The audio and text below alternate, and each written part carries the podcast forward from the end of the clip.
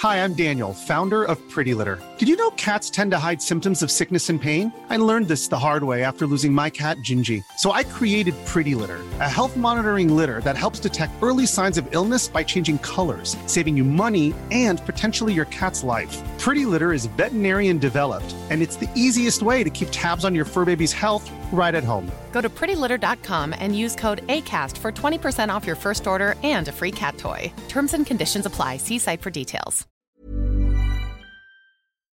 Quelles sont les news du cloud et du DevOps en ce mois d'avril 2023 Alors, aujourd'hui, on va parler d'intelligence artificielle, de d'un futur géant du cloud, de la fin de la gratuité de Docker pour les groupes et organisations, et d'un incendie. Et oui, encore. Tout ça, on va le voir dans cet épisode de podcast. Bienvenue sur Radio DevOps, la balado-diffusion des compagnons du DevOps. Si c'est la première fois que tu nous écoutes, abonne-toi pour ne pas rater les futurs épisodes. C'est parti Bienvenue à toi, cher compagnon, dans Actu DevOps, ton émission de veille cloud mensuelle. Euh, cloud et DevOps, j'ai oublié le DevOps. Euh, comme d'habitude, reste bien jusqu'à la fin parce qu'on a fait une petite sélection d'outils et cette fois-ci, en plus, il y a une bonne pratique. Euh, tu verras, euh, j'ai vu ça dans les notes de l'épisode. Alors, avec moi pour parler actualité, ce soir, j'ai Nicolas. Bonsoir, Nicolas. Salut tout le monde. Il y a aussi René. Bonsoir, René. Oui, bonsoir à toutes et tous. Et enfin, Erwan. Bonsoir, Erwan. Bonsoir. Bon, alors on va commencer par la traditionnelle euh, bah, rubrique du courrier des auditrices et auditeurs. Et aujourd'hui, c'est une auditrice qui nous a écrit. Et j'aimerais justement vous lire le message de euh, Lilou Mulou qu'elle nous a laissé sur YouTube à propos de l'épisode. Alors je le dis parce que c'est en rapport à cet épisode-là. L'épisode euh, DevOps en startup et grosse entreprise. Quelles sont les différences? Alors elle nous dit un épisode très intéressant et elle nous fait un témoignage. Euh, dans son entreprise, elle dit on a une équipe DevOps là où je bosse, mais tout le monde en fait, tout le monde fait du DevOps. Euh, ils sont là surtout pour accompagner les équipes, mettre en place de nouveaux outils et les best practices. Eh ben écoute déjà euh, Liu, merci pour ta fidélité parce que je sais que ça fait longtemps que tu commentes régulièrement les podcasts et les lives sur YouTube, euh, même si à chaque fois tu dis que tu as du retard, mais c'est pas grave. L'important c'est d'arriver euh, et on arrive même tard. Euh, alors moi à titre perso, je me demande dans quelle mesure l'équipe DevOps que justement tu tu décris. Euh, je me demande si ces équipes-là qui sont dans les entreprises et qui font exactement ce que tu décris ne sont pas justement un mix entre des équipes plateformes et des équipes d'animation DevOps, euh, je les appelle un peu comme ça, euh, qui animent en fait la communauté DevOps dans l'entreprise et l'état d'esprit. Et là, je vais passer le message à Erwan parce que je sais que tu as lancé un message il y a plus, lancé un sujet il y a plusieurs mois sur le forum des compagnons au sujet des équipes plateformes. Est-ce que tu peux nous en dire deux mots des équipes plateformes? Ouais, alors après, euh, les, les implèmes euh, de, des équipes plateformes sont quand même, enfin, peuvent pas mal varier entre les, entre les boîtes, mais euh, en tout cas, ce que je vis aujourd'hui, parce que je fais partie d'une équipe plateforme, c'est que notre rôle, c'est de fournir les, la, stack, donc les différentes stacks techniques aux autres équipes et qu'elles soient euh, aussi des équipes qui, qui développent des produits, on va dire infra ou euh, des ou du dev ou ou whatever. Et en fait, du coup, il y a vraiment ce côté. On, nos clients, c'est des gens en interne en fait, et, et on doit s'assurer de SLA sur des services qu'on fournit à ces gens en interne. Donc on a très souvent, euh, on n'est pas directement euh, euh, au produit de l'entreprise, mais par contre, on, on, sert à ce que le produit de l'entreprise puisse tourner. Et donc, ça veut dire fournir de l'infrastructure, fournir des environnements, fournir, je sais pas, des modules Ansible, Terraform, Helm, ce qu'on veut, pour permettre aux gens qui exploitent donc, enfin, qui ont besoin de la de la de cette fameuse plateforme, bah, de pouvoir l'exploiter le, de la façon la plus autonome, autonome en suivant le maximum de best practice et euh, euh best practice donc poussé par l'équipe plateforme et, euh, et, et en ayant euh, le un petit peu un package de monitoring, facilité de déploiement, de construction d'environnement, etc.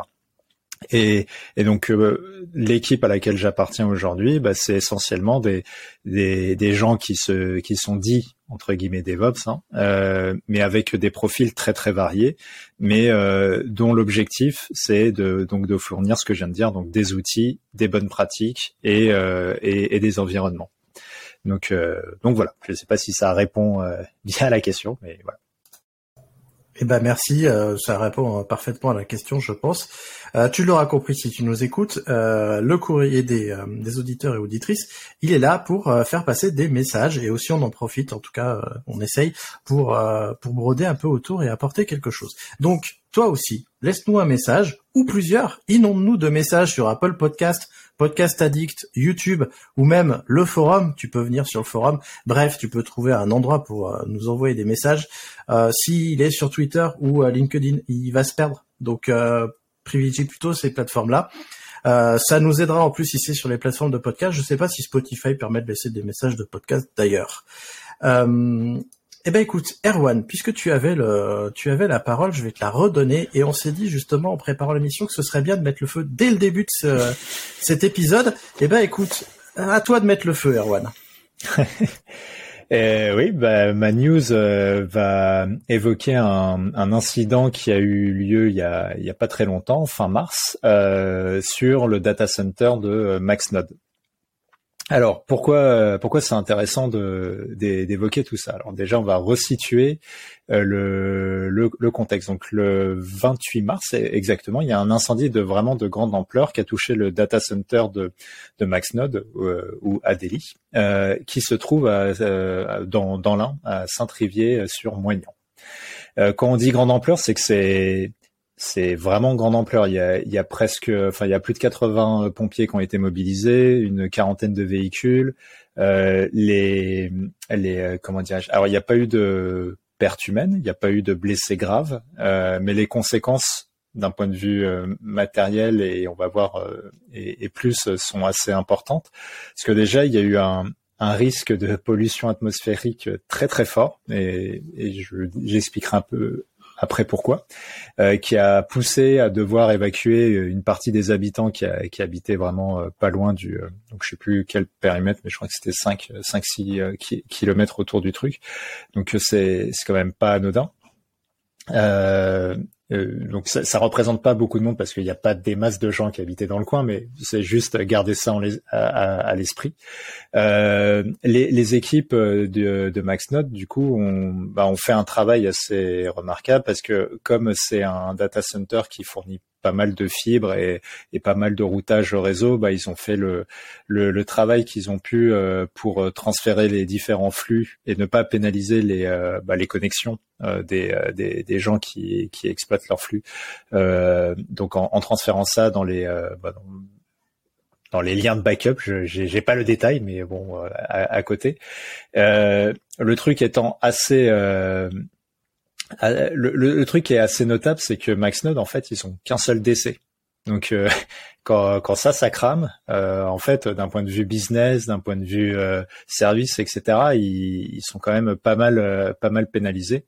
le, le, comment dirais-je Et là où c'est un, un, un, coup dur pour pour cette entreprise, c'est que euh, c'est un, un, opérateur que, régional donc dans l'un euh, qui est qui est visiblement euh, à bonne à bonne presse et, et assez populaire. le data center date de 2009 donc c'est quand même assez, assez c'est pas très vieux et, et en fait c'était le considéré comme le, le seul, euh, enfin en tout cas le premier euh, data center de type tier 4. Donc c'est une des c'est il y a des certifications pour les data centers. Alors je connais pas tout le détail, mais c'est des histoires de à quel point c'est redondé, à quel point c'est autonome en cas d'un, enfin pas d'incendie mais de, de panne, etc. Le, le, le nombre de downtime, etc. Et donc euh, tier 4 c'est le plus haut. Donc euh, c'est c'est quand même pas rien. Et, euh, et donc, euh, bah voilà, malgré malgré tout ça, bah le feu euh, a, tout a tout pété. Et, euh, en fait, d'où ça part? Bah en fait, historiquement, l'entreprise avait pas mal investi dans les énergies renouvelables avec des panneaux solaires, etc. Et puis ils avaient mis en place un système de batterie pour stocker l'énergie, pour stocker l'énergie. Et en fait, pas de bol il y a eu un, un pépin dans, dans dans ces batteries et bah, je vous fais pas de dessin. Des batteries quand ça commence à prendre feu, c'est hyper rapide, c'est hyper impressionnant. Euh, D'ailleurs, il y a, y a, quelques photos que vous pouvez voir de, de l'incendie qui, bah, c'est ouais, on sent que ça ça ça pas été de tout repos. Et donc, euh, bah en fait très très vite euh, malgré euh, malgré les différents euh, systèmes pour pour se prémunir d'incendie etc en fait c'est peut rien faire quoi. Donc ça, ça, ça a vraiment tout brûlé. Il y a une chance qui qui paraît assez assez ouf dans tout ça c'est que bah bien sûr les tous les câbles les fibres etc étaient étaient morts euh, donc euh, il y avait un, il y avait un côté black hole euh, si vous passez par, par par ce décès. mais en revanche, dans les salles serveurs, bah, il y a il y a pas mal de clients qui qui ont pu récupérer en fait leurs serveurs. C'est-à-dire que les serveurs étaient étaient recouverts de suie et tout, donc ils n'étaient pas non plus dans des dans des comment dirais-je dans, dans un contexte hyper favorable. mais en fait, bah, il y, a, y a des boîtes qui qui ont pu une fois l'incendie maîtrisé euh, aller au data center, récupérer les, euh, les, les, serveurs, les nettoyer. Alors du coup, j'ai appris qu'il y avait des boîtes qui étaient spécialisées dans le nettoyage de serveurs. Ben, voilà, maintenant vous le savez. Euh, les nettoyer, les repluguer dans un data center spare euh, qu'ils avaient ailleurs et reprendre leur, leur, service. Et d'ailleurs, il y a un article très intéressant qui décrit comment Access Group, qui est une boîte dont le principal data center était celui de Maxnode, explique comment bah alors qu'ils auraient dû tout perdre avec cet incendie, bah, en récupérant ça et puis en ayant euh, des trucs dans leur euh, dans un data de un data center de, de, spare, bah, ils ont pu euh, reprendre leur activité. Alors bon, ça a quand même mis six jours. bon. Et mais mais mais malgré tout, ils ont quand même pu reprendre leur truc dans forcément tous les clients qui étaient euh, euh, liés euh, liés enfin qui les clients qui utilisaient la, la partie la, la, partie hébergement de serveurs etc bah, ils ont tous été impactés puisqu'ils étaient coupés. Et et dans les clients notables en tout cas sur lesquels il y a eu de la communication il y a le CHRU de, de Strasbourg et donc, euh, bah, mine de rien, c'est quand même pas rien quand ce genre de d'institution, euh, enfin d'entité, pardon, euh, est, est, coupé. Et là, en l'occurrence, indisponibilité de tous les services en ligne, puisque bah, forcément, c'est là où je où je vais aller dans la dans la conclusion, mais pas de PRA. cet incident nous rappelle que bah, il y a deux ans c'était OVH qui avait brûlé de façon aussi assez assez spectaculaire avec des impacts aussi euh, démentiels. Et puis, euh, bah, le nombre de clients chez OVH est, plus important, mais malgré tout, euh, c'est pas anodin. Euh, j'ai pas bien compris. J'ai lu des trucs assez divergents, mais en tout cas, le site de Maxnode ne, ne le précise pas. Mais il y a les, les, dégâts étaient tellement considérables qu'il y a, en tout cas, il y a eu des réflexions visiblement autour de la cessation d'activité. Donc, c'est quand même vraiment pas anodin. Et pourquoi on parle de tout ça? Euh, bah parce que on a fait un podcast euh, sur justement les plans de reprise d'activité, le pourquoi, euh, même si ça peut paraître con, le au moins on vous demande pas d'avoir des procédures euh, clés en main où vous appuyez sur un bouton et ça va repoper des infrastructures ailleurs. Alors si vous avez ça, c'est mieux, mais sans aller jusque là, au moins avoir sur être préparé à savoir ce qu'il faut faire en cas de vrai coup dur. Euh, et des coups durs euh, vraiment notables de ce type-là. Parce que euh, en vrai, c'est malheureux ce qui est arrivé à, aux équipes de Maxnode, mais ce qu'il faut retenir, c'est que bah, ça arrive en fait, et, et que que vous ayez pas tout de, de clé en main, c'est pas grave. En tout cas, faut être prêt. Euh, faut être prêt à savoir ce qu'il faut faire. C'est un peu le fameux en période de, enfin, s'il y a une guerre, on a toujours une valise de prêt pour pour se barrer. Bah, c'est un peu la, la, la, même chose quoi. Forcément dans la valise il y aura pas tout, mais au moins vous savez que en partant avec ça vous savez à peu près où aller. Et, et moi je trouve que ce genre d'incident, bah, ça nous rappelle que il faut vraiment pas négliger ça, euh, rester humble devant les, les problèmes. Euh, forcément, je pense que ici on est tous solidaires des, des gens de MaxNote qui doivent avoir des et puis les les différents euh, euh, sysadmin, DevOps, whatever, euh, qui, qui ont des choses hébergées euh, là-bas et qui n'ont pas dû beaucoup dormir euh, quand c'est arrivé. Et, et donc, donc voilà, triste nouvelle, mais nouvelle qui nous rappelle que qu'on est tous vulnérables et qu'il faut s'y préparer. du coup, j'en ai vu certains sourire pendant que je parlais, dont Nicolas. Donc, j'imagine que tu as des choses sur lesquelles rebondir. Je te laisse la main. Ouais, effectivement, il y a pas mal de choses à dire. déjà, le, premier truc, c'est tout ce que je vais dire, c'est pas pour taper sur les clients qui ont été impactés et pas trop sur le provider. Des incidents, ça arrive. on a vu ce que ça a donné chez OVH, mais d'ailleurs, Petit troll au passage, s'ils font du water cooling, c'est peut-être pour nettoyer les serveurs plus rapidement dans ces cas-là.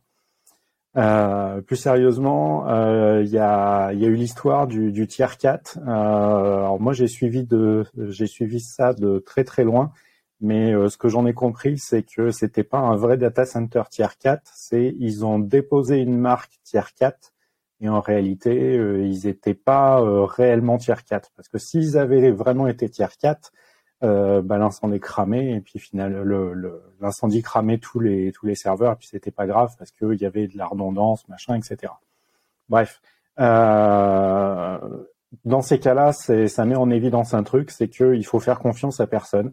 C'est euh, si votre fournisseur euh, votre provider n'importe quoi vous dit qu'il est certifié bah, demandez les demandez les certificats contacter les organismes de certification pour vérifier que euh, c'est bien un certificat valide. Euh, c'est pareil, ils ont annoncé qu'ils étaient certifiés ISO 9000 et des bananes sur leur site internet. Et puis en fait, quand tu creuses un petit peu, c'était en cours de certification. Alors moi aussi, je peux dire que je suis en cours de certification, hein, mais si j'ai zéro process, je suis pas certifié, donc euh, je suis pas certifié.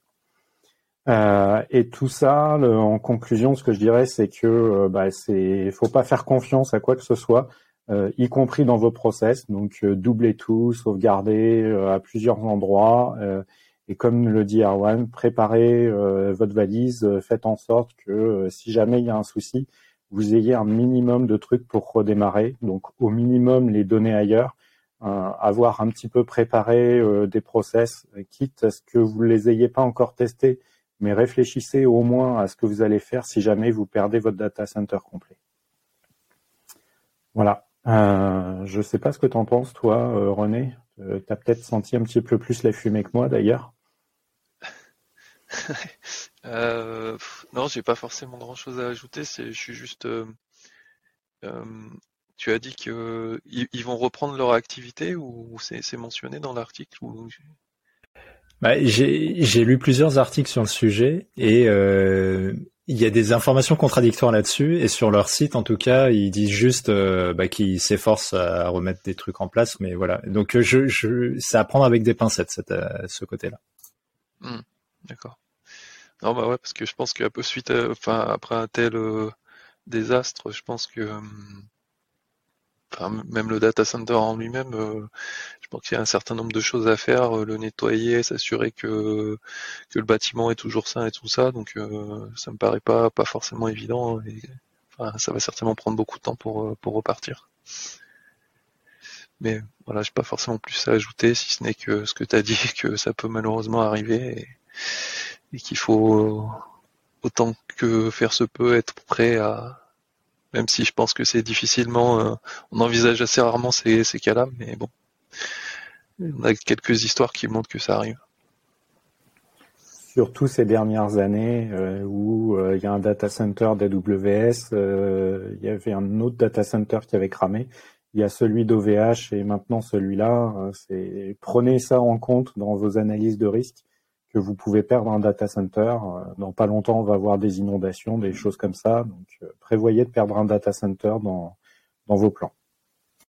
Tu fais bien de parler des inondations et, moi j'étendrai ça au changement climatique parce que pour en avoir euh, pour avoir interpellé un petit peu les gens de chez Scalway sur Twitter, notamment à la dernière canicule, si ça continue comme ça, il y a des choses qui, qui, qui vont mal se passer dans les années à venir. Donc il faut prévoir en fait que notre internet va se dégrader. Moi, je fais partie des gens qui pensent que notre internet va se dégrader et que euh, à nous, euh, équipe tech et ops, de, bah, de bien préparer les choses et en effet de faire des sauvegardes externalisées ailleurs, etc. Nous-mêmes, on est on, est carrément en train de penser à faire des sauvegardes directement chez nous sur des NAS en plus euh, des autres endroits euh, disponibles dans les data centers. Euh, on, est là, nous, chez nous. Donc allez-y, faites des sauvegardes Euh, et allez, et bon, moi j'ai pas d'autre chose à dire que ce que vous avez dit, donc euh, je pense qu'on va passer au sujet euh, d'après, sauf si Erwan veut surenchérir. Nicolas. Comme, comme le dit Erwan, c'est prépare ta valise, donc mets des bandes de tes sauvegardes dedans au cas où tu sois obligé de déménager complètement. Non, au-delà de la blague, c'est on en a souvent parlé des sauvegardes. Prévoyez aussi des sauvegardes hors ligne, parce que moi, c'est le truc qui m'inquiète le plus. C'est euh, si jamais euh, je me fais pirater euh, tous mes comptes, c'est facile de tout supprimer via les API aujourd'hui, de réinstaller tous les serveurs. Et là, on n'a plus que ses yeux pour pleurer. Moi, c'est ce qui me fait le plus peur. Bah, je te comprends. nous, clairement, on a pour l'instant une méthode de sauvegarde qui nous appartient complètement. C'est notre serveur Borg. C'est nous qui l'infogérons. Euh, et on va aller vers une deuxième, puisqu'on va avoir des NAS qui vont héberger des serveurs Borg qui, eux, ne sont pas dans des data, centers. Pour l'instant, notre serveur Borg est dans, dans un data center qui est un de ceux qu'on n'utilise pas pour nos services en ligne. Donc bon, on verra. Erwan, est-ce que tu veux surenchérir sur ce que tu as dit ou tu estimes que tu as déjà beaucoup parlé euh C'est très bien.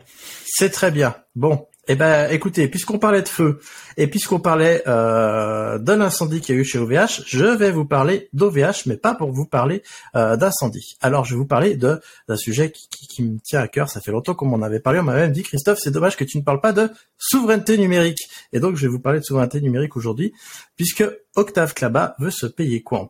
Alors, justement, le moteur de recherche français Quant est sur le point de changer de main. Les cofondateurs, d'OVH Cloud, Octave et Mirslo Klaba, euh, ainsi que la Caisse des dépôts, ont commencé des négociations exclusives pour acheter 100% des parts de Quant. Mais ce n'est pas tout. Les Klaba et la Caisse des dépôts ont aussi créé euh, Symphonium, une nouvelle holding qui ambitionne tout simplement de devenir un champion européen du cloud. Pour atteindre cet objectif, Symfonium réunira les savoir-faire de Shadow, euh, puisqu'on sait que Shadow appartient déjà, euh, je crois, à 100% à Octave. Donc Shadow, c'est le pionnier, français du cloud computing qui fournit des, euh, bah, stations de travail Windows à mon grand désarroi dans le cloud. Mais aussi, il réunira les savoir-faire de Quant et d'autres applications collaboratives européennes de qualité. Les services de Shadow tels que Shadow PC et Shadow Drive seront les premiers à être intégrés à cette plateforme, euh, donc euh, Symfonium. Euh, cette plateforme offrira également des fonctionnalités de recherche et de visioconférence.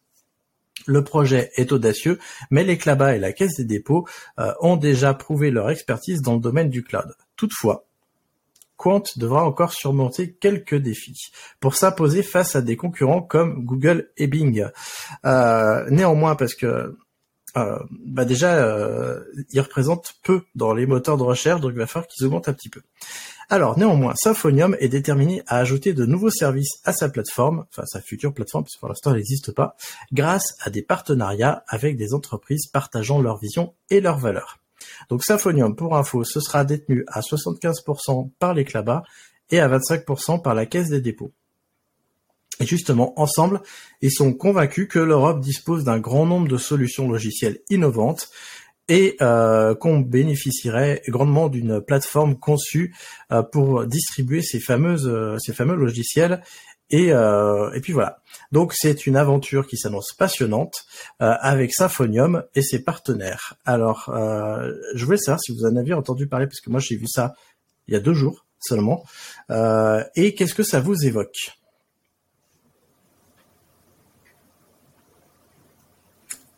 Faut que je distribue la parole peut-être parce que je vous sens pas. Allez, Erwan, je vois que tu souris très fort. Bah oui, je, je, souris, mais en vrai, ça m'évoque pas grand-chose. Euh, j'ai, enfin, je, sans, sans troller, mais tu vois, pour moi, Quant, c'est, c'est, c'est voilà, c'est déprécié quoi. Je, enfin, je, connais pas une personne qui utilise ça sérieusement. Euh, je, ça me semble tellement à des années-lumière du reste, et, et du coup. Euh, j'ai du mal à. Bah, après, j'imagine qu'il y a une stratégie euh, et tout derrière, mais j'ai du mal à voir à quel point euh, ça va devenir un levier, euh, un levier important de, dans leur stratégie de faire ce, de, de faire Symphonium là.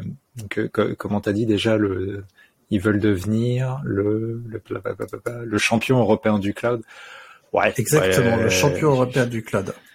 Je je pense pas que ça soit avec Quant que ça change grand chose. Je veux pas être méchant, mais je après je suis peut-être euh, méprisant, hein, mais euh, je bon je, je je crois un peu moyen à tout à tout ça.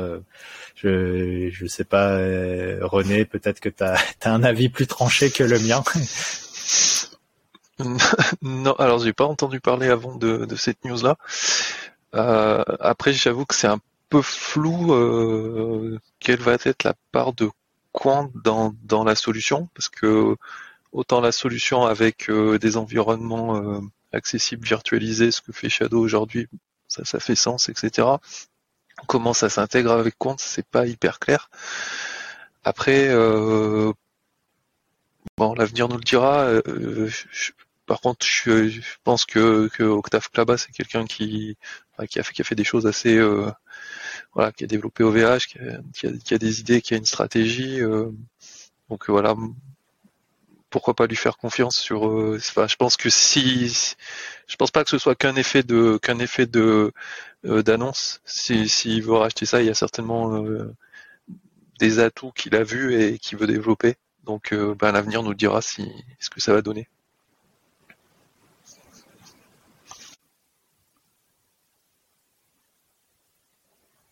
Moi, je pense que effectivement, moi je vois ça plutôt comme une bonne nouvelle parce que euh, au moins ça évitera euh, un projet comme euh, Quant de mourir.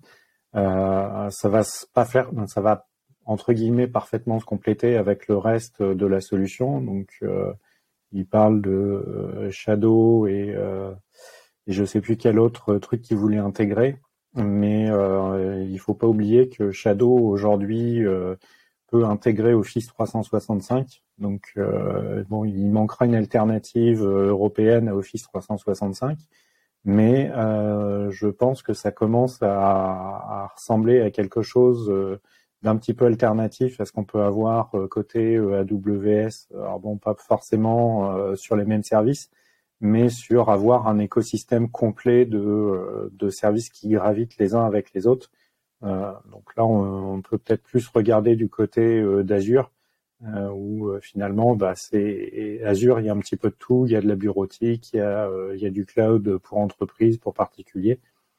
Là, il essaye peut-être de faire la même chose.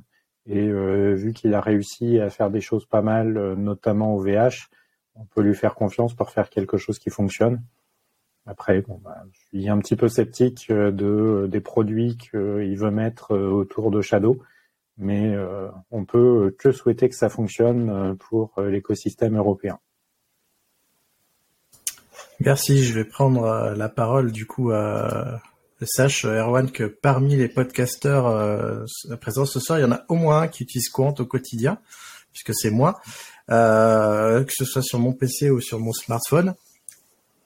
Je passe aussi par euh, Google de temps en temps, j'avoue. Alors pour information, j'ai été regarder les parts, euh, les, les parts de marché des moteurs de recherche en France aux dernières nouvelles. Donc c'est Google à 92%, puis vient Bing à 4,20%, euh, enfin en troisième position Yahoo avec 1,68%, puis Ecosia euh, puis Quant avec 0,55%. Euh, Donc euh, autant dire qu'en fait il reste pas grand chose à part à part Google. et moi j'aimerais bien que ça, ça, change ce genre de choses parce qu'on sait ce que fait Google de nos de nos recherches. moi je pense aussi que que les Clava ils ont une vision stratégique à long terme et que en fait si ça fonctionne puisque tous ces trucs-là, là, ça doit s'appuyer sur euh, sur un fournisseur cloud. C'est pour ça que j'en ai parlé aussi. Je pense que soit un fournisseur cloud va émerger, soit il y en a un qu'on connaît déjà qui va prendre encore une part encore plus importante. Puisqu'a priori, euh, ça va être potentiellement OVH Cloud qui va fournir. Euh, Nicolas, t'es pas d'accord avec moi? Alors oui et non. En fait, euh, Shadow euh, à l'origine avait ses propres, euh, alors data center, je sais pas, mais au moins son propre hardware qui gérait eux-mêmes. Et tout le monde a pensé que il allait y avoir un gros rapprochement avec OVH, mais je crois pas que ça soit encore le cas. Je crois que Shadow gère encore ses machines en propre. on, verra en tout cas ce que l'avenir nous réserve. Mais ce que ce que je veux dire, c'est qu'il y a avec un gros truc comme ça, il y a forcément quelque chose qui va émerger en termes de cloud computing en Europe.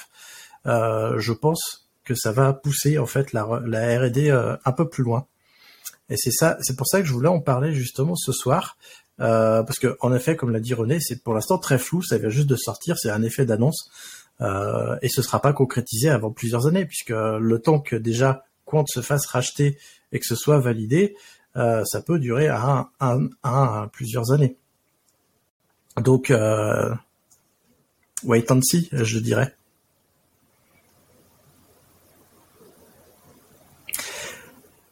Personne veut réagir, du coup je passe à, la suite. Ah moi, je voulais juste dire que vous avez l'air bien plus enthousiaste que, que moi sur le sujet. On a envie aussi euh, que les choses bougent. Euh, c'est aussi ça le truc. Allez, euh, moi j'ai un petit message à passer à notre chère auditrice et auditeur qui nous écoute. Euh, si tu aimes ce podcast et justement que tu veux t'assurer qu'il continue, le meilleur moyen, c'est de nous soutenir. Alors tu peux nous soutenir euh, avec plusieurs choses, mais notamment en faisant un don. Euh, sur Liberapay, qui est une plateforme de dons euh, complètement libre et qui est gérée par une association. Tu trouveras le lien en description euh, si tu as envie. Et sinon, tu peux utiliser les, les sur YouTube si, si tu préfères. Et puis sinon, bah, tu peux partager le podcast évidemment.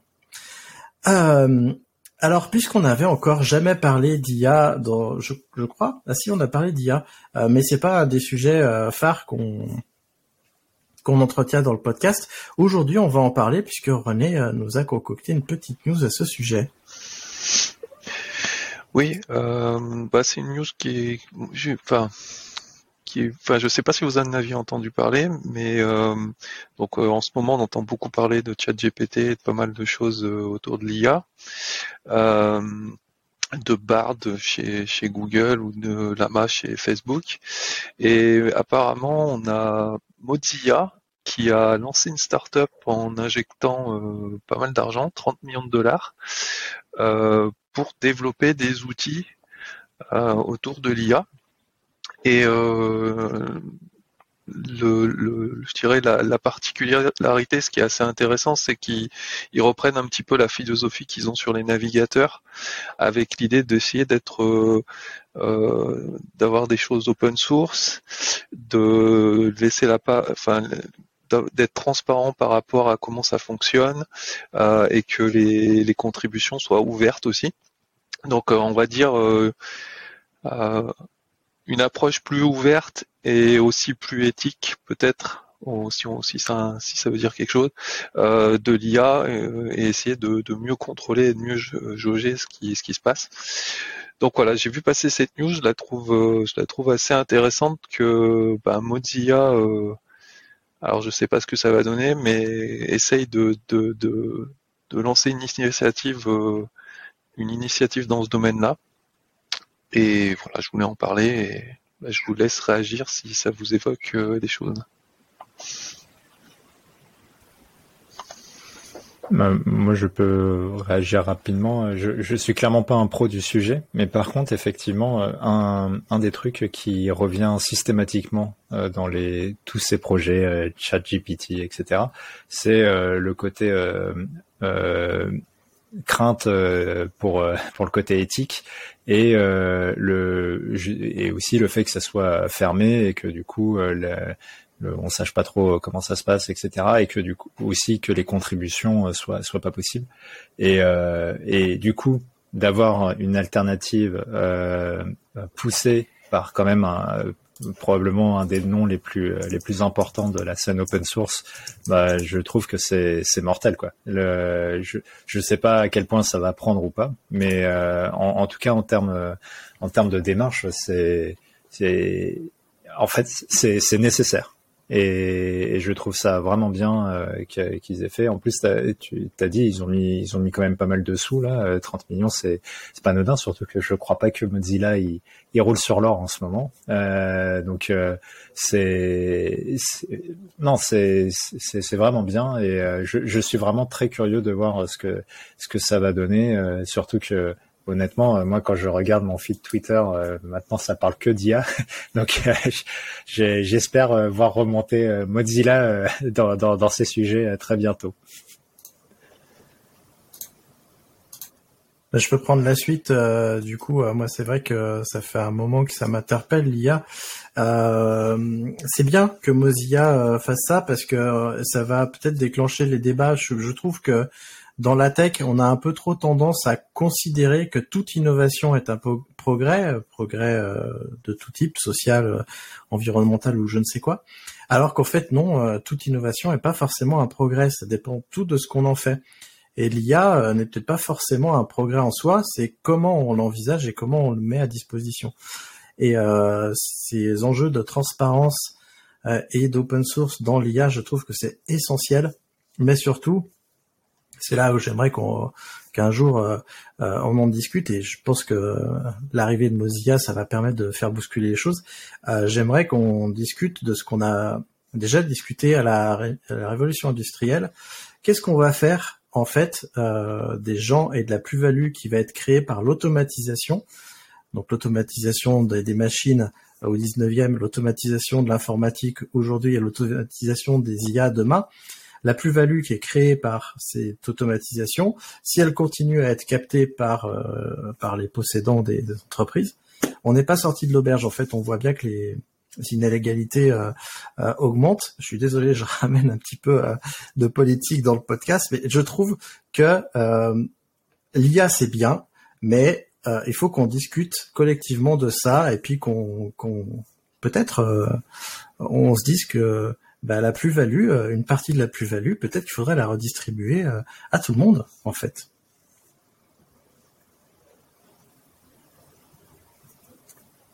Du coup, ça va être à mon tour euh, d'intervenir. Donc, je vais rebondir sur ce que tu disais. C'est vrai que je me pose pas mal de questions euh, par rapport à l'IA et euh, les usages qu'on en fait. Alors après, il peut y avoir des usages très malsains côté fake news, etc. Donc, je, ne vais même pas en parler.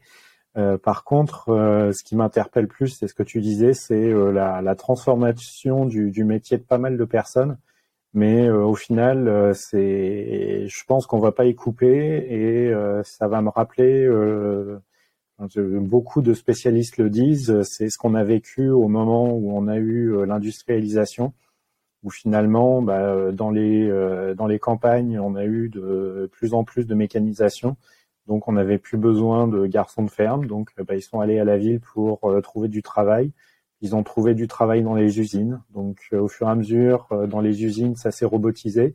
Donc, on a eu euh, des métiers qui sont transformés en col blanc.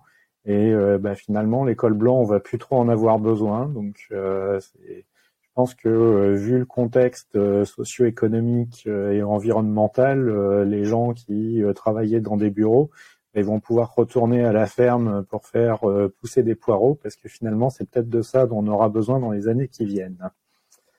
Euh, et le deuxième aspect qui, euh, qui m'interpelle un petit peu, c'est le, le, côté euh, politique qu'il y a derrière la propriété intellectuelle de, tout ce qu'il y a côté intelligence artificielle. D'ailleurs, au passage, n'oubliez pas que c'est pas intelligent qu'il faut retenir, c'est surtout artificiel. C'est des modèles de données, on les fabrique, il y a des gens qui les programment et on ne fait que apprendre euh, à reconnaître des patterns à un algorithme et euh, il faut arrêter de dire que c'est intelligent. Donc euh, quand je vois que des gens s'imaginent supprimer totalement des métiers comme les radiologues, on va se retrouver dans 20 ans où on saura plus construire un modèle d'IA, on n'aura plus de radiologues, bah c'est bien, on va réduire le problème de surpopulation parce qu'on saura plus soigner les cancers. Bref, euh, sur une note euh, pas forcément plus joyeuse, c'est euh, la propriété intellectuelle des modèles.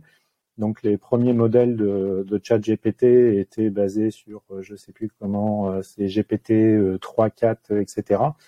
C'est des modèles qui étaient open source. Et puis là, ce qui se dit de plus en plus avec le modèle économique qui est en train d'arriver et puis finalement la puissance euh, et surtout la vitesse à laquelle OpenAI euh, progresse, c'est euh, ils sont en train de se dire que finalement on va peut-être plus trop le mettre en open source et puis on va le garder pour nous. Et jusqu'à présent, on se disait bon bah c'est pas très grave si on donne tout ce qu'on a à manger au modèle, puisque de toute façon le modèle est open source et il nous appartient directement. Et si ça devient un modèle propriétaire, bah, finalement, est-ce que ça devient vraiment intéressant à continuer à l'alimenter? On alimente la bête et est-ce qu'elle va finir par nous bouffer après? Bon, je pense qu'on pourrait en parler pendant encore des heures.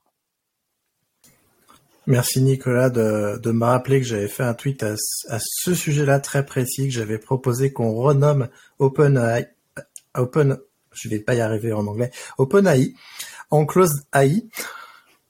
En effet, j'avais vu ça aussi. Euh, vas-y, si, je peux me permettre, ouais. Euh, euh, un des sujets, par exemple, enfin, aujourd'hui, c'est clair qu'il y a, il y a la pédale à fond sur l'accélérateur, enfin, le pied à fond sur l'accélérateur en termes de d'IA et ça va très vite.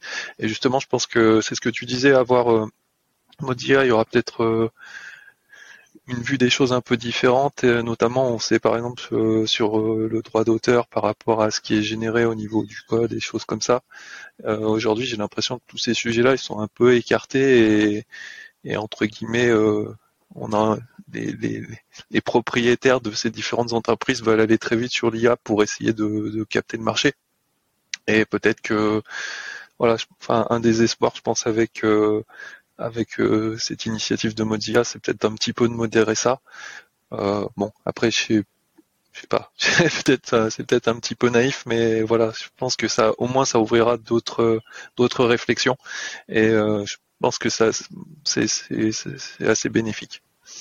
Je pense qu'il faut qu'il y ait une concurrence dans ce domaine-là aussi, et notamment euh, une concurrence de, de l'open source euh, face à des trucs propriétaires, parce que sinon on va se retrouver avec des API euh, où on ne sait pas ce qu'ils font des données.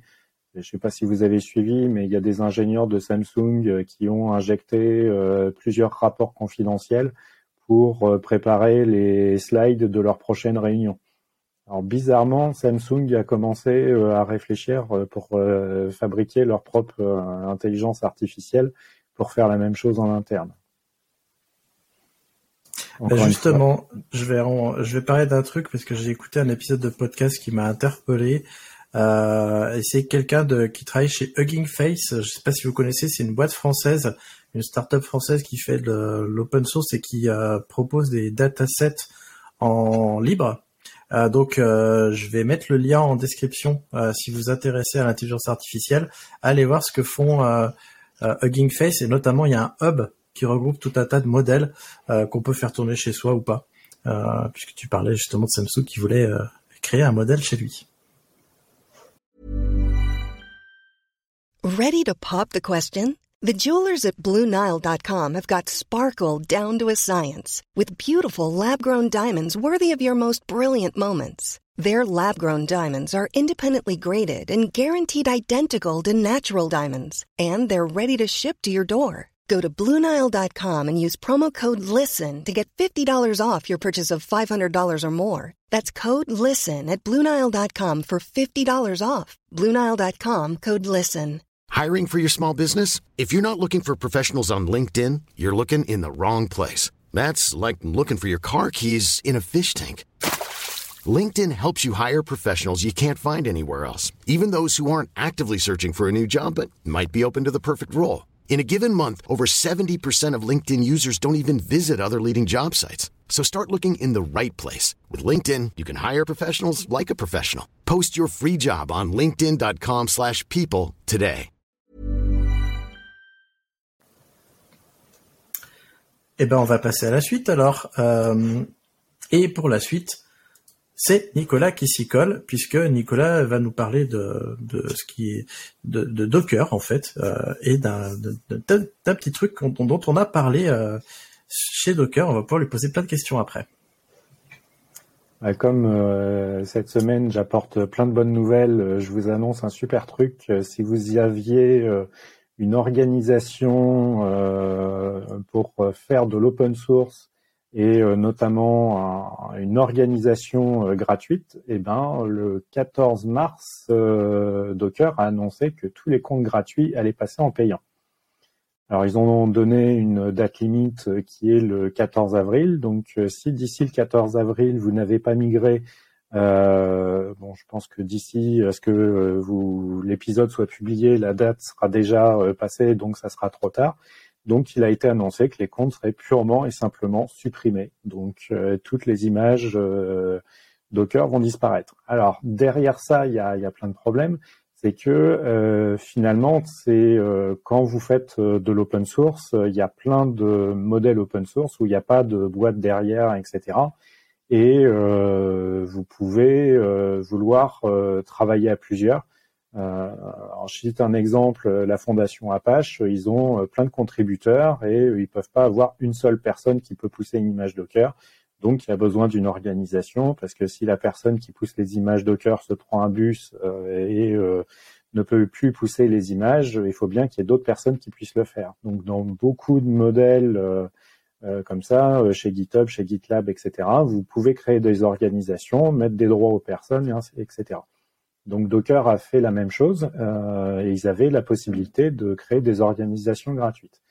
Comme visiblement ils cherchent plein de sous, et ben ils ont décidé de supprimer ce truc gratuit.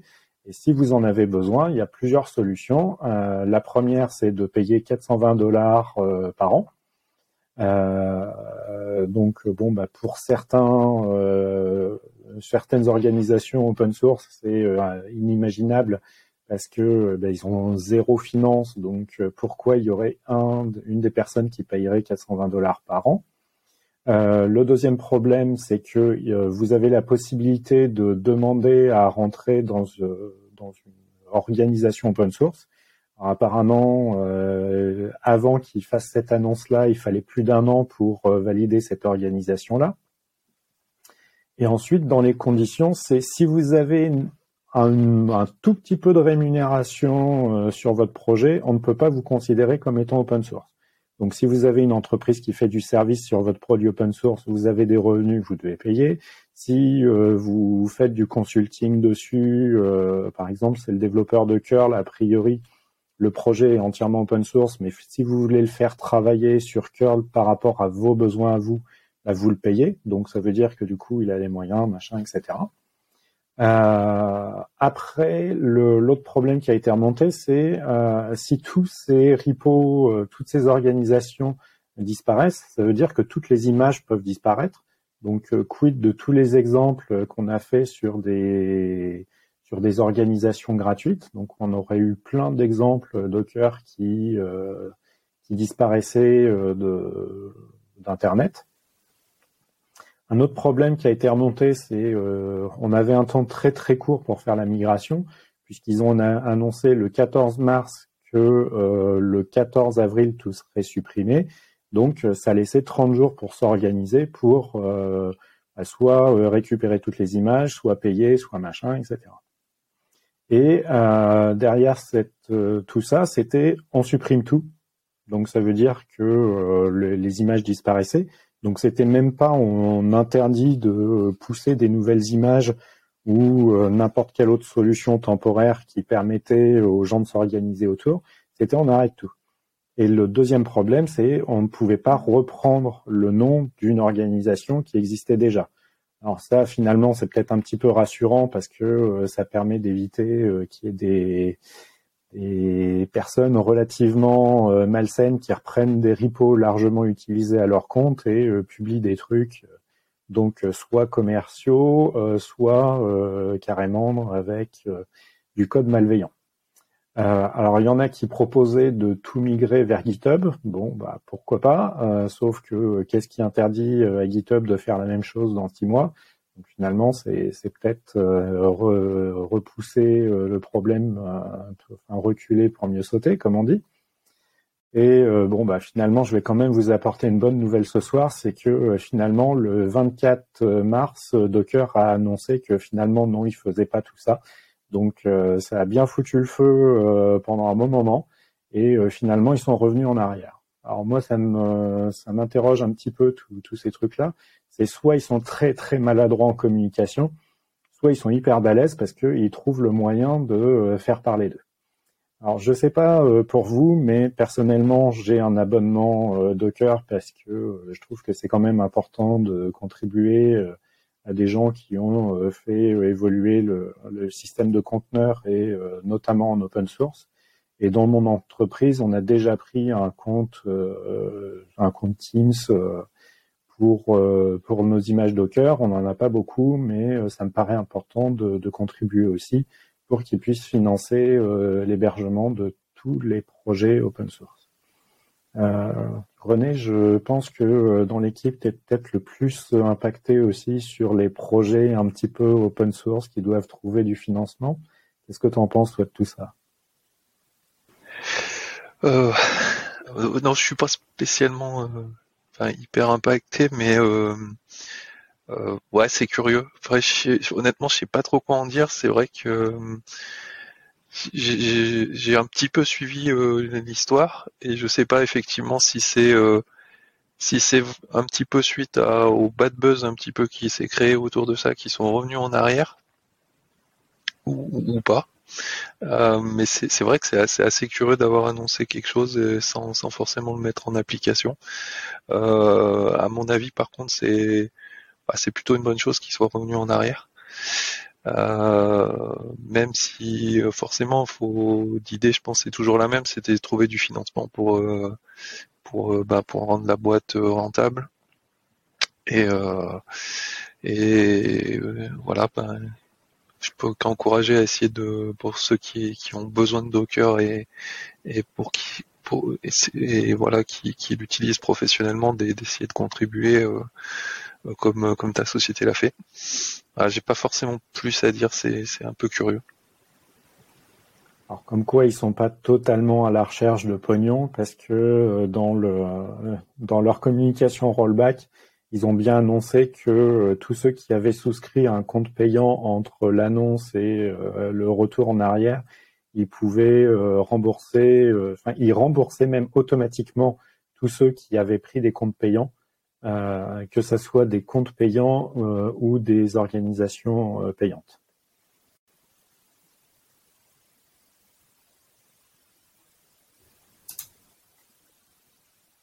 Erwan, je suis sûr que tu as des trucs à raconter aussi. alors effectivement, moi j'avais vu passer le, le, truc sur sur Twitter l'annonce et puis je, et l'espèce de, désolé pour le mot, mais de shitstorm qui a, qui a suivi, parce que alors, ça a vraiment enflammé, euh, enfin, enfin, enflammé pardon les internets. C'était assez ouf. Et euh, effectivement, euh, je, moi, j'étais passé euh, assez vite à autre chose parce que j'avais, j'avais vu que très vite ils avaient fait la communication pour dire oh là là, oh là là, on a et en plus, le, blog, je crois qu'il tourne le, message en mode, ok, euh, on a compris avec les feedbacks qu'on n'avait pas pris une bonne décision, un truc comme ça. Et euh, ça, ça, donne un petit peu l'impression de dire, euh, bon, et si on essayait de les faire payer, ouais, vas-y, on tente. oh bah merde, finalement, finalement, ça, ça, fait plus gueuler que ce qu'on imaginait. Bon bah, rollback quoi. Et mais par contre, je je crois que dans tout ça, il ils ont un système de, je sais plus comment ça s'appelle, un, une espèce de programme de sponsoring euh, ou quoi que ce soit pour que tu puisses utiliser aussi leur plateforme. Et, euh, et, je crois que avec tout euh, tous les tous les feedbacks qu'ils ont eu, il y a une histoire de, bah, ils ont accepté beaucoup plus de dossiers parce que en fait ils se rendaient compte que aussi ils étaient trop drastiques sur, sur sur sur les dossiers des projets qui avaient droit à ce programme.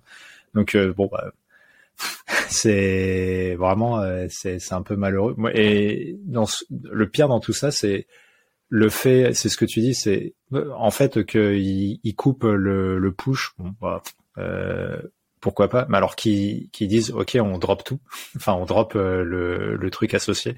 Ça, pour moi, c'est juste impensable. C'est un peu comme enfin je sais pas ces plateformes là pour moi ça doit ça a la même responsabilité que que, que le Maven euh, pour, pour Java. C'est-à-dire à partir du moment où un truc a été publié une seconde, euh, bah, il faut que ça reste parce qu'il faut permettre aux gens de, de pouvoir réutiliser ce truc-là. Euh. Donc, euh, du coup, moi je pense que, enfin, le qui qui qui qui faille contribuer à ce genre de plateforme, c'est normal. à un moment donné, c'est enfin c'est ça ça peut exister parce que ils, ont des entrées des rentrées à, un moment donné. En revanche, c'est devenu tellement gros que euh, ça doit avoir une espèce de mission euh, publique euh, quelque part. Je sais pas comment on peut dire, je, je connais pas bien les termes, mais de dire, bah, en tout cas, c'est pas de leur fait de d'effacer des trucs. Quoi. C'est c'est pas en mode ils payent pas, on n'a plus de place sur l'espace disque, j'en sais rien. Mais si si le mainteneur n'efface pas volontairement parce pour des bonnes raisons ou quoi que ce soit, et encore, je crois que sur le Maven, tu peux vraiment rien effacer. C'est, bah, je, je, pense que ça devrait être la même chose.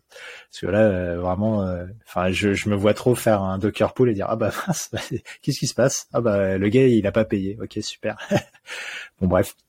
Donc euh, je, ouais, j'imagine que Christophe, toi aussi, ça, ça te rend fou ce genre de, de, de nouvelles.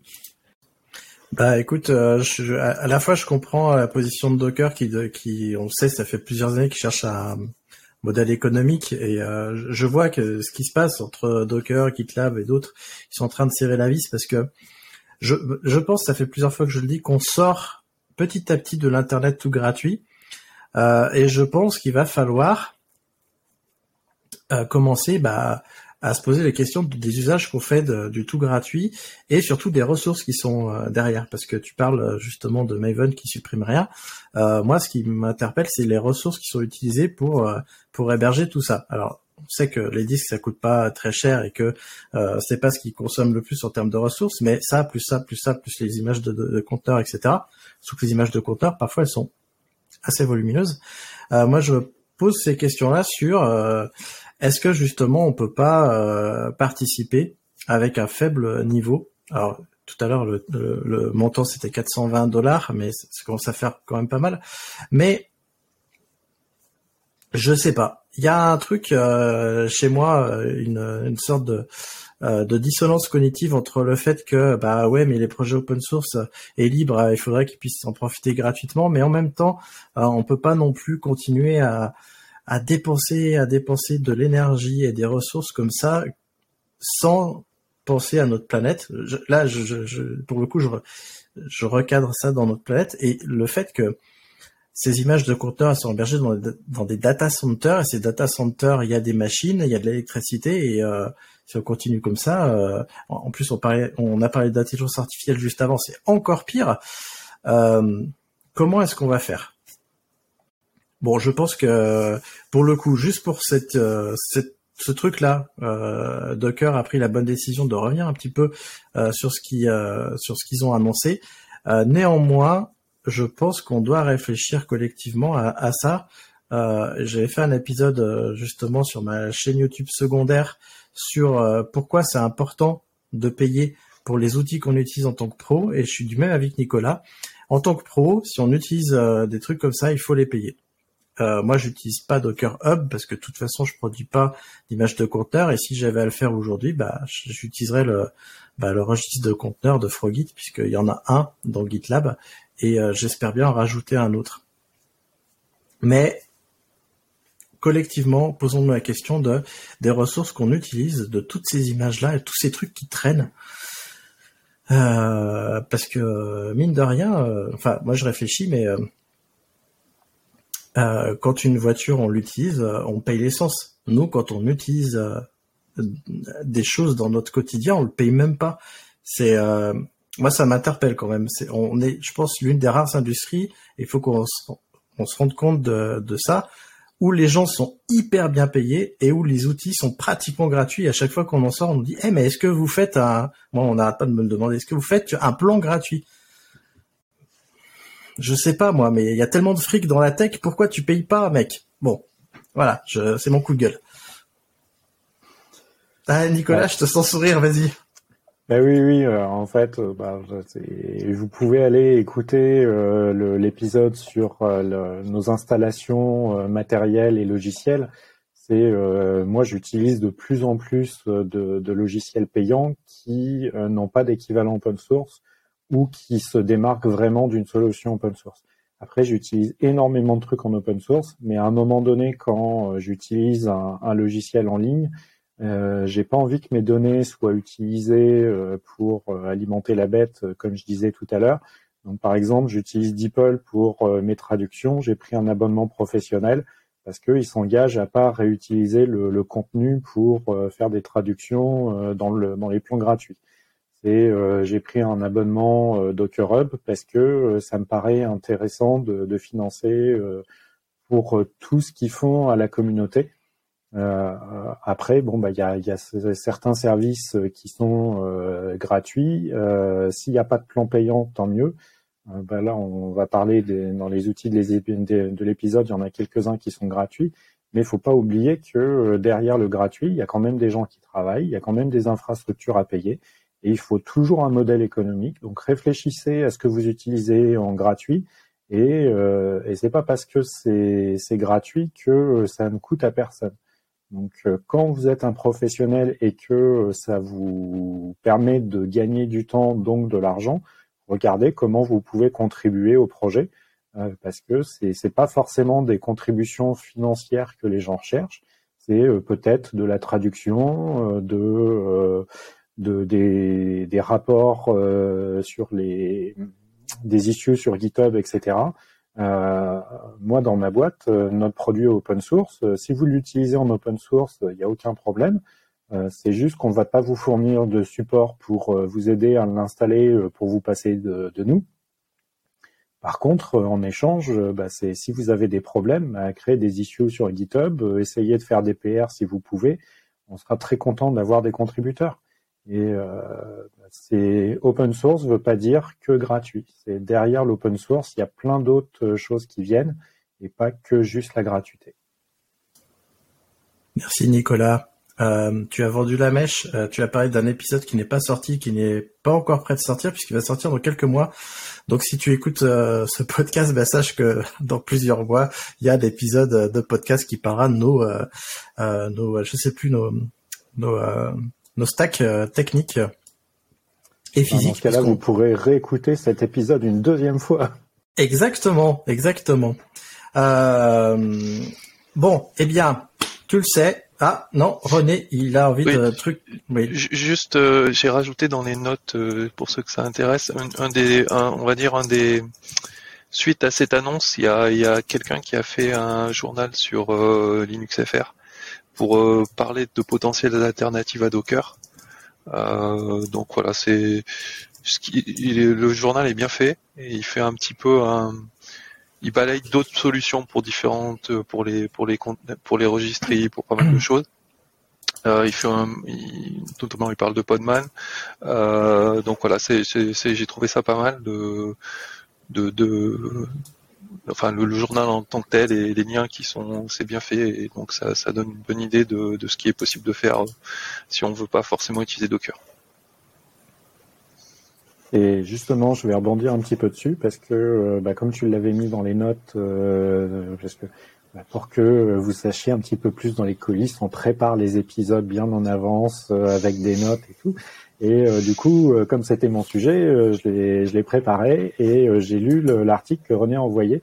Et euh, ce qu'il y a d'intéressant, bon, euh, en très rapide, il vous parle de Podman pour euh, comme alternative pour lancer les, les, conteneurs, mais il y a aussi des registries. Et en fait, c'est pourquoi Docker il cherche un modèle payant, c'est qu'il y a plein de gens qui balancent plein d'images pour faire des tests, du dev, potentiellement de la prod. Et bah, encore une fois, ils ont besoin de financer tout ça.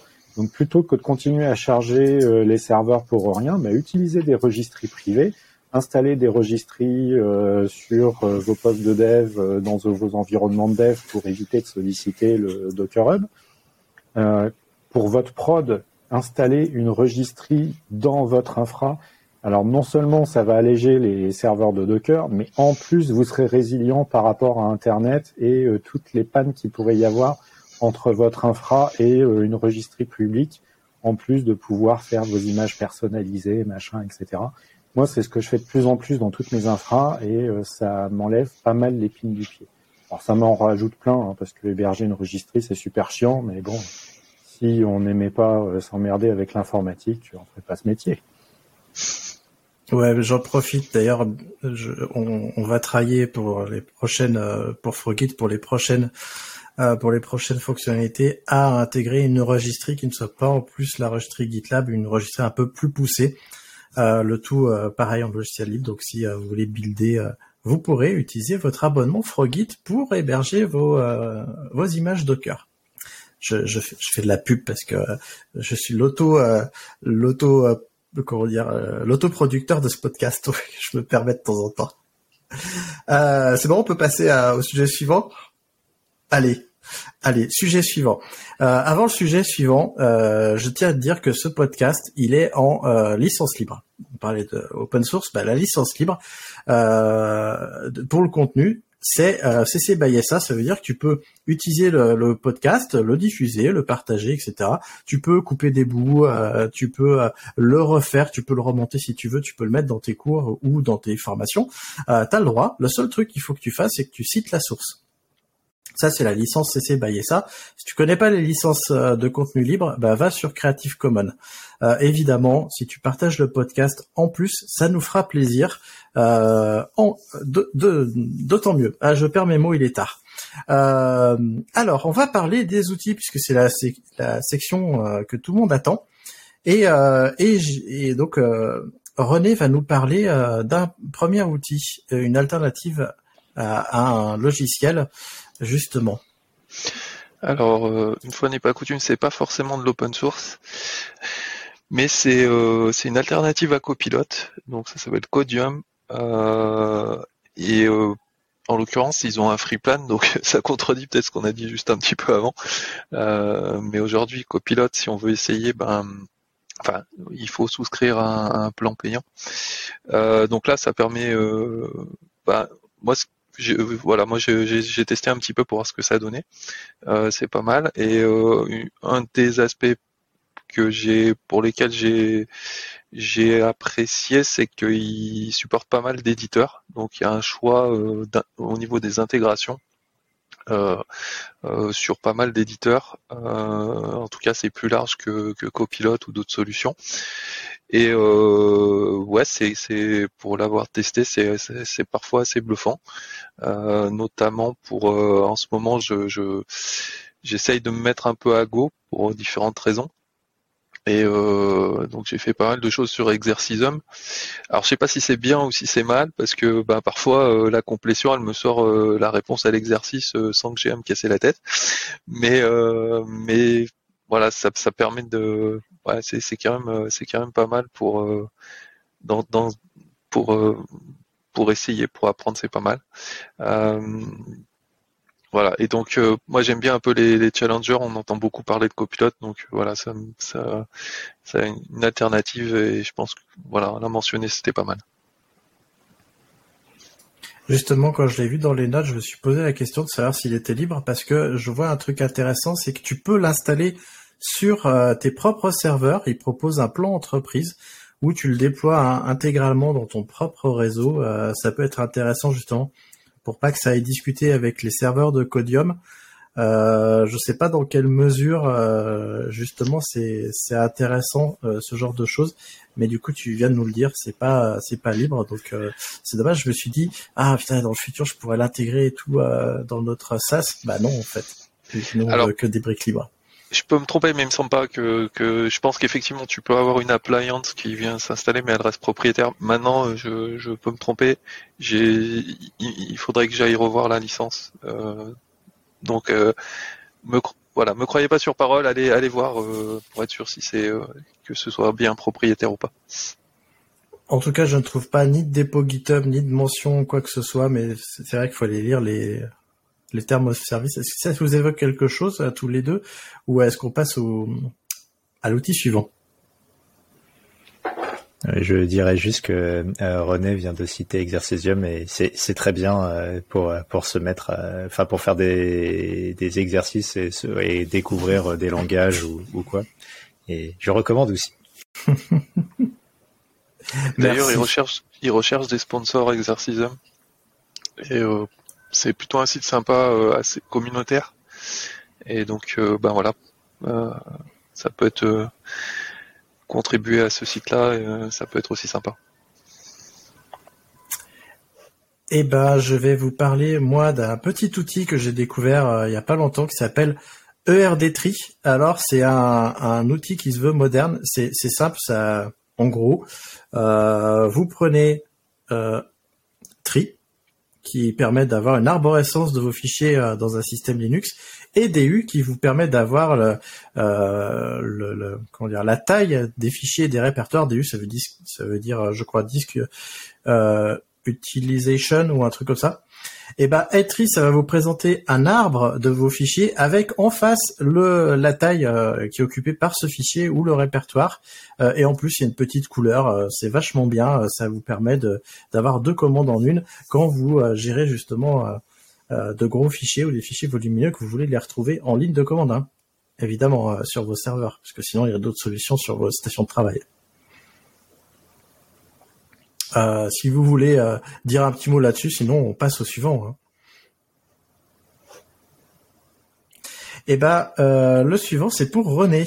Et il m'a, il m'avait, il m'avait mis l'eau à la bouche justement cette semaine en parlant de ça.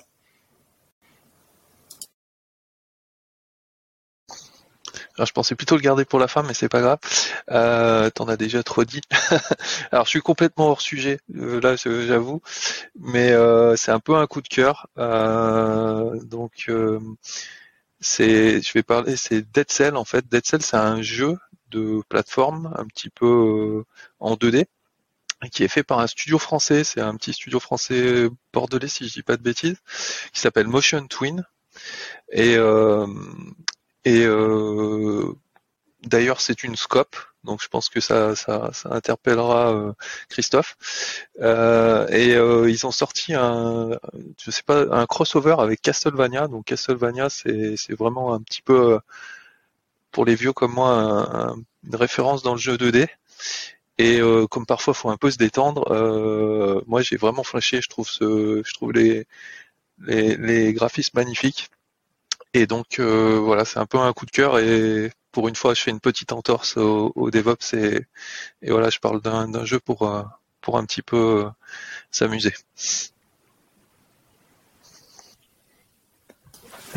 moi, je vais me permettre de rebondir parce que je suis ultra chaud sur Dead Cells. je, suis un gros gros fan. Je vous encourage très vivement à regarder la vidéo du du youtubeur euh, Game Spectrum qui euh, qui, qui raconte en fait l'histoire du studio, de comment ils ont travaillé sur Dead Cells, parce que l'histoire du jeu est, est aussi assez incroyable. Euh, le, C'était la, la, dernière chance du studio. Euh, ils, ils, étaient partis sur un jeu qui faisait pas du tout ça au début. Euh, comme ils sont ils sont pas très nombreux, ils avaient pas les ressources pour faire les graphismes donc ils ont dû trouver un hack et il, explique tout ça dans, sa vidéo. C'est passionnant à suivre. Le, jeu est génial. Et ma question, René, c'est t'as combien de cellules du coup si tu joues à Dead Cells? Alors alors, alors j'ai joué un tout petit peu.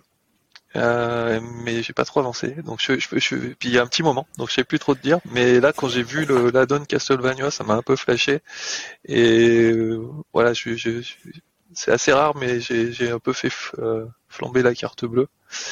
Et euh, j'essaierai ça dès que, bon, pas beaucoup, hein, c'est pas très cher.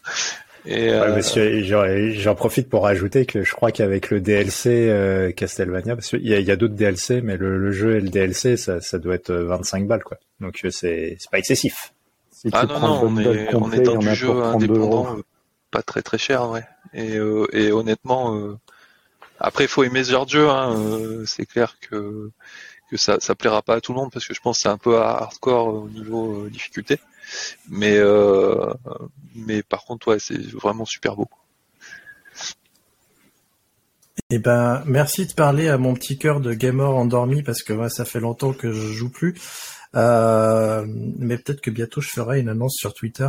Euh, alors j'ai regardé les vidéos euh, et les photos et ça me fait très fortement penser le graphisme et l'esthétique et la manière dont ça bouge, ça me fait très fortement penser à Prince of Persia version Super Nintendo euh, améliorée, hein, mais ça me fait penser à ça, cette espèce de, de mouvement euh, donc je, vais regarder ça et merci de parler de jeux vidéo dans Radio DevOps. Ce sera pas tous les jours, je pense qu'on aura ça.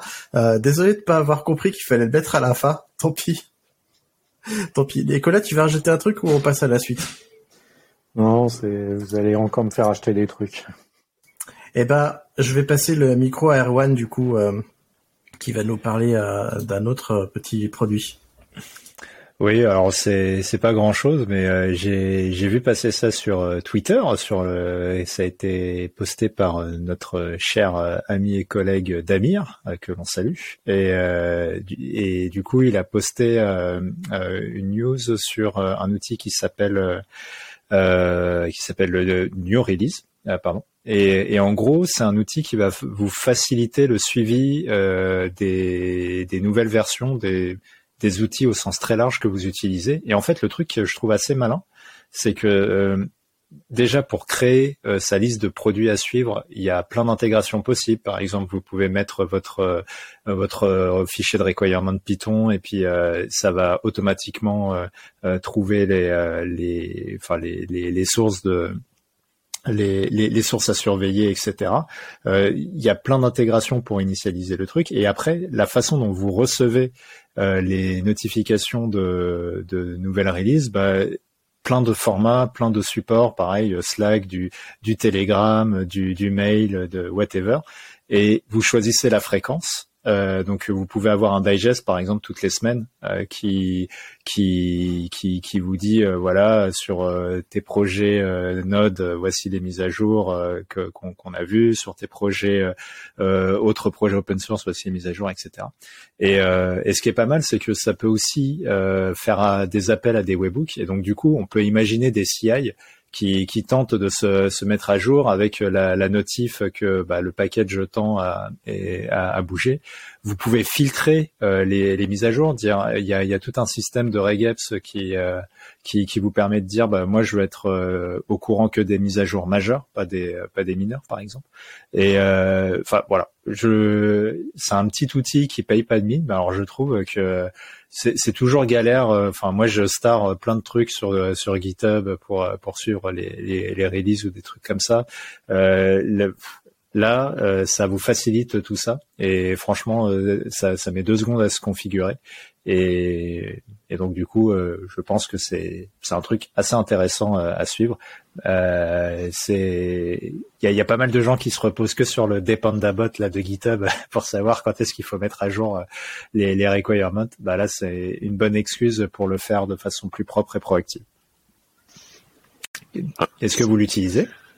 Non, pour le coup, c'est extrêmement intéressant parce que moi, c'est un besoin que j'ai eu il y a, il y a assez longtemps. Et effectivement, j'avais pas forcément trouvé de d'outils qui faisaient ça bien. Euh, et donc, euh, ouais, je vais, je vais vraiment aller regarder parce que c'est vrai que c'est souvent une difficulté de bah, de suivre quand, quand on a une stack conséquence, de, de, suivre les différents produits qui évoluent. Et non, c'est, ça a l'air euh, vraiment de classe.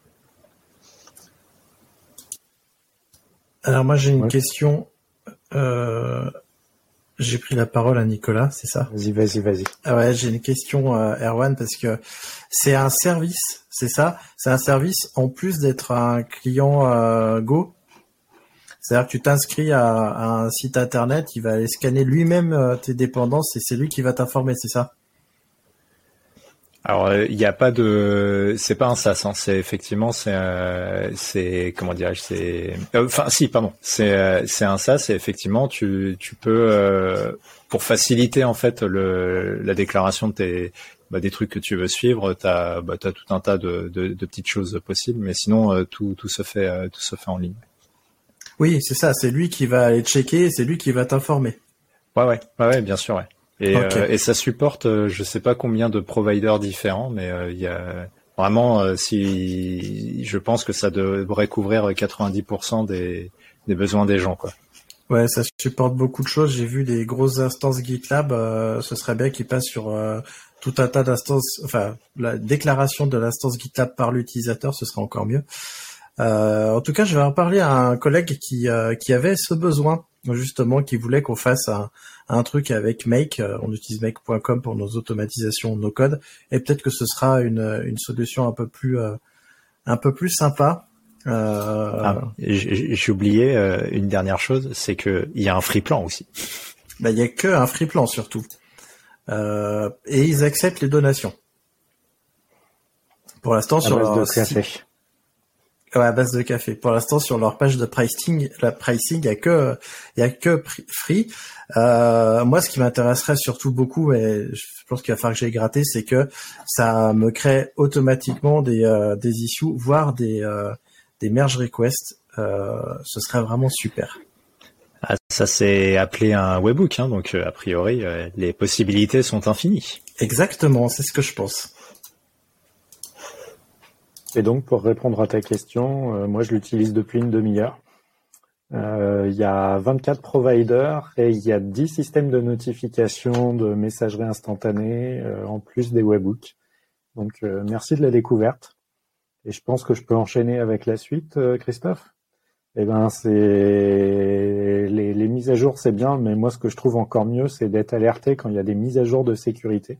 Et euh, pour ça, euh, depuis quelques mois, j'utilise un truc euh, qui s'appelle Stackwatch. Donc là, c'est le même principe. Vous allez dire, je m'intéresse à Ubuntu, Debian, Apache, le serveur web et puis Nginx. Et en fait, régulièrement, vous allez recevoir un mail qui résume toutes les alertes de sécurité. Et donc, quand est-ce que vous allez passer une mauvaise nuit pour faire toutes les dist upgrades de vos plateformes? Et voilà, c'est tout.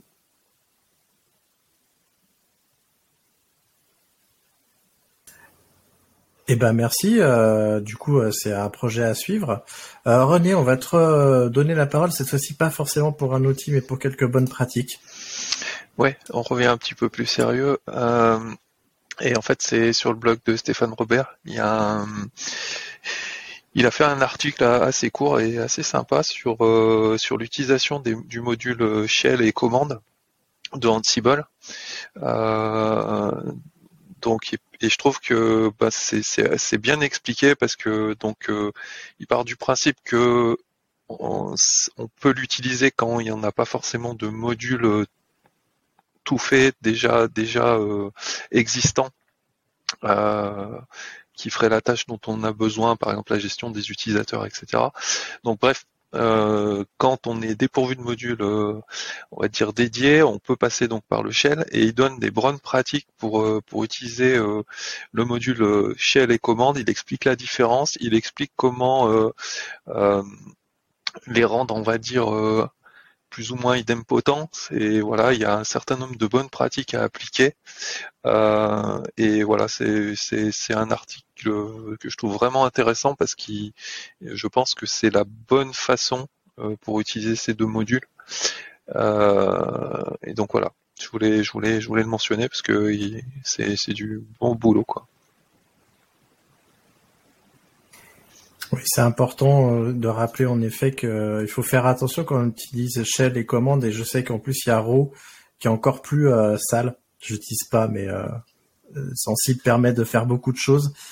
Et c'est vrai que quand on utilise shell ou commande, il faut faire attention parce que bah c'est pas idempotent souvent et ça pose des soucis. Mais parfois on n'a pas le choix. Et donc c'est bien de rappeler les bonnes pratiques. Et Nicolas, c'est toi qui vas parler du dernier, euh, euh, du dernier euh, produit, en fait. Oui, le dernier outil. Alors, il est un petit peu plus gros que tous les précédents, mais c'était pour aller avec le sujet Docker.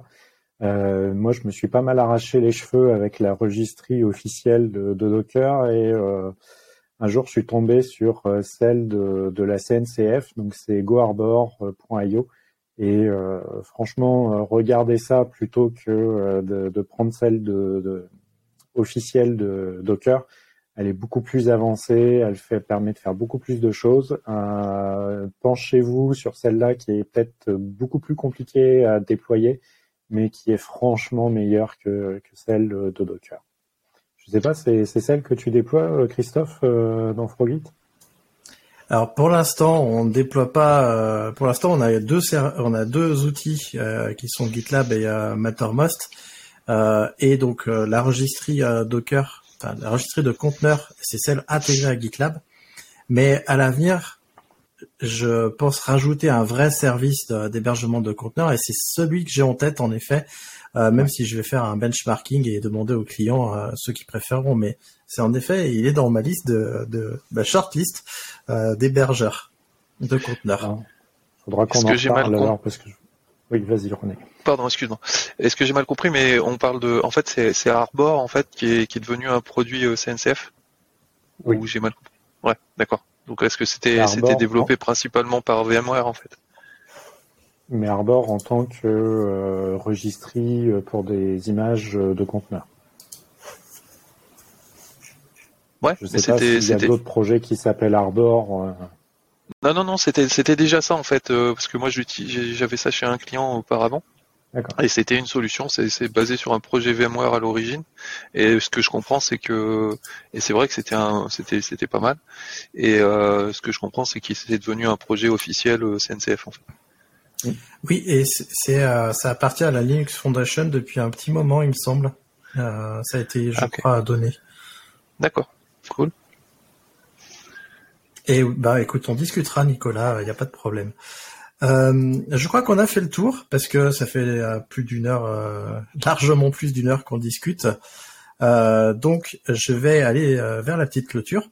Donc si tu l'auras compris, si tous ces sujets-là t'intéressent, tu peux venir en discuter avec nous puisqu'on est tous les quatre sur un forum qui s'appelle le forum des compagnons du DevOps, puisque les compagnons du DevOps c'est une communauté, un podcast, une chaîne YouTube, un compte Twitter, mais surtout c'est un forum et sur lequel on discute. On est déjà plus de 1500 aujourd'hui et j'espère bien qu'on va atteindre les 2000 cette année. Croisons les doigts. Donc, parle-en autour de toi, viens t'inscrire et viens discuter avec nous. Alors j'en ai fini pour mes petits euh, mes petits appels à, nos chers euh, auditeurs auditrices. Donc je vais vous passer le le micro et à vous de nous donner le petit mot de la fin. Et Nicolas, quel est ton mot de la fin? Encore une fois, faites confiance à personne, euh, vérifiez bien euh, ce qu'on vous dit et euh, prenez euh, ceinture et bretelles pour vos données. René, est-ce que tu veux bien continuer euh, pour nous donner ton petit mot de la fin?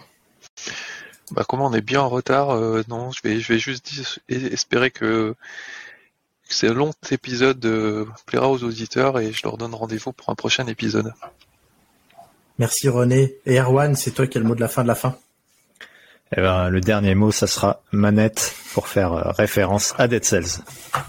Eh ben merci. Écoute, euh, c'était une belle manette Switch euh, que nous a montré Erwan pour ceux qui n'ont pas la vidéo. J'en profite. Si tu nous écoutes en podcast et que tu veux voir nos bouilles, tu peux aller sur YouTube. Et ce sera mon mot de la fin à moi.